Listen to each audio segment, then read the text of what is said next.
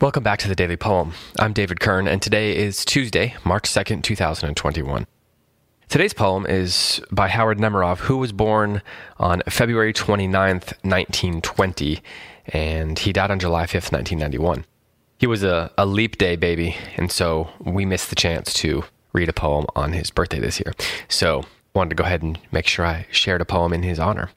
And you might know that he was uh, twice the poet laureate of the US. He was the poet laureate consultant in poetry to the Library of Congress from 1963 to 64, and then again from 88 to 90.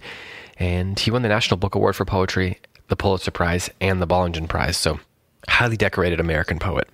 And the poem that I'm going to read to you today is a little bit long, but it's one I wanted to share with you because I think it captures uh, Nemerov's skill at creating formal poetry, but also poetry that has a uh, has a playfulness to it. There's a depth and a joy at the same time. There's a he he has a lot of fun, but he also there's a lot of pathos in his poetry at the same time. And the poem that I'm going to read today is called "Watching Football on TV." It's got eight parts. I'll go ahead and read it to you, and it, because it's a little bit long, I probably will only read it one time. It goes like this: one. It used to be only Sunday afternoons, but people have gotten more devoted now and maybe three, four times a week retire to their gloomy living room to sit before the polished box alive with silver light and moving shadows that incessantly gives a voice, even when pausing for this message. The colored shadows made of moving light, the voice that ritually recites the sense of what they do, enter a myriad minds. Down on the field, massed bands perform the anthem sung by a soprano invisible elsewhere sometimes a somewhat neutral public prayer, for in the locker rooms already both sides have prayed to God to give them victory. 2. Totemic scarabs, exoskeletal, nipped in at the thorax, bulky above and below, with turreted hard heads and jutting masks, and emblems of the lightning or the beast. About the size of beetles in our sight, save for the close up and the distant view.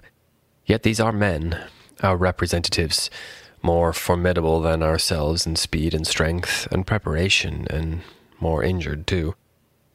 Bandage and cast exhibit breakages incurred in wars before us, played before. Hard plaster makes a weapon of an arm, a calf becomes a club. Now solemnly they take up their positions in the light, and now their agon will begin again. 3.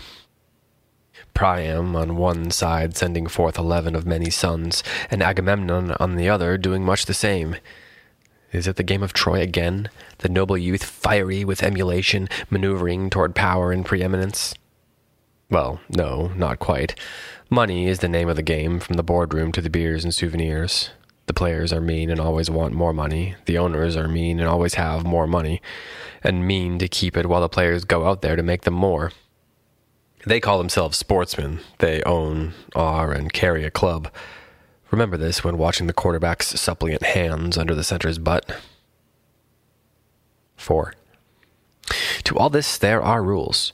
The players must remember that in the good society, grabbing at anybody's mask will be a personal foul and incur a penalty. So too will pushing, tripping, interfering in any manner with someone else's pass. Fighting is looked on with particular severity though little harm can come that way to people plated at head and hide. The most conspicuous offenders are ejected from the game and sometimes fined. That's one side of the coin. The other one will bear the picture of a charging bull, of some image imprecating fear, and for its legend bear the one word kill. 5. We watch all afternoon. We are enthralled. To what? Some drama of the body and the intellectual soul, of strategy and its rare triumphs and frequent pratfalls, the lucid playbook in the memory wound up in a spaghetti of arms and legs, waving above a clump of trunks and rumps that slowly sorts itself out into men. That happens many times. But now and then the runner breaks into the clear and goes. The long trajectory of a pass completes itself like destiny, giving delight not only at skill, but also at the sight of men who imitate necessity by more than meeting its immense demands. 6. Passing and catching overcome the world, the hard condition of the world. They give human intention, honor in the world.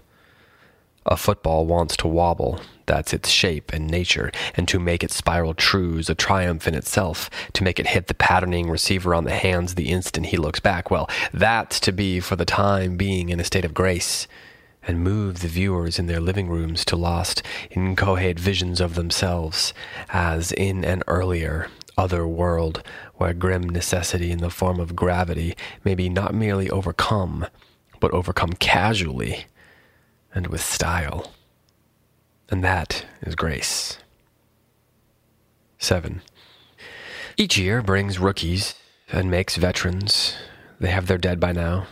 They're wounded as well. They have immortals in a hall of fame. They have the stories of the tribe, the plays and instant replays many times replayed. But even fame will tire of its fame, and immortality itself must fall asleep. It's taken many years, but yet in time, to old men crouched before the icons changes. Changes become reminders. All the games are blended in one vast remembered game of similar images, simultaneous and superposed. Nothing surprises us, nor can delight, though we see the tight end stagger into the end zone again, again. Because of its length, I won't read that again, but um, if you'd like to go back and listen to it again, of course, that is always possible thanks to the wonders of modern technology.